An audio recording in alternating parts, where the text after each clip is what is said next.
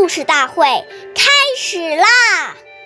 每晚十点，关注《中华少儿故事大会》，一起成为更好的讲述人。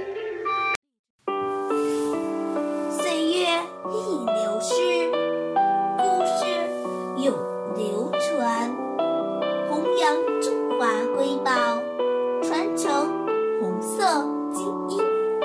我是中华少儿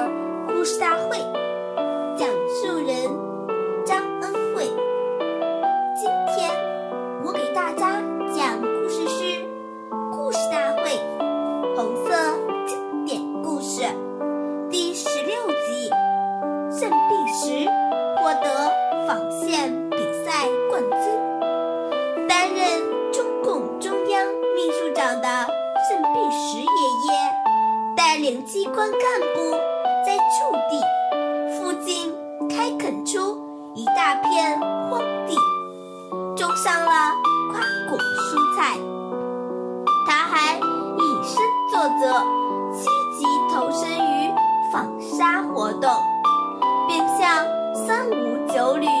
王振旅长要了一部纺车，在工作之余，像别人一样盘腿而坐，操起纺车学纺棉纱。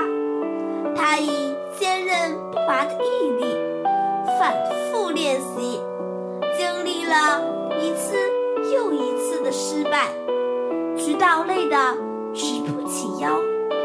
终于成为一位纺纱高手。一九四三年三月，中央机关决定开展一次纺线比赛。比赛进行了整整三个小时。盛璧时爷爷，他所纺的纱被评为第一。感谢大家的收听，关注中华少儿。故事大会，讲述人。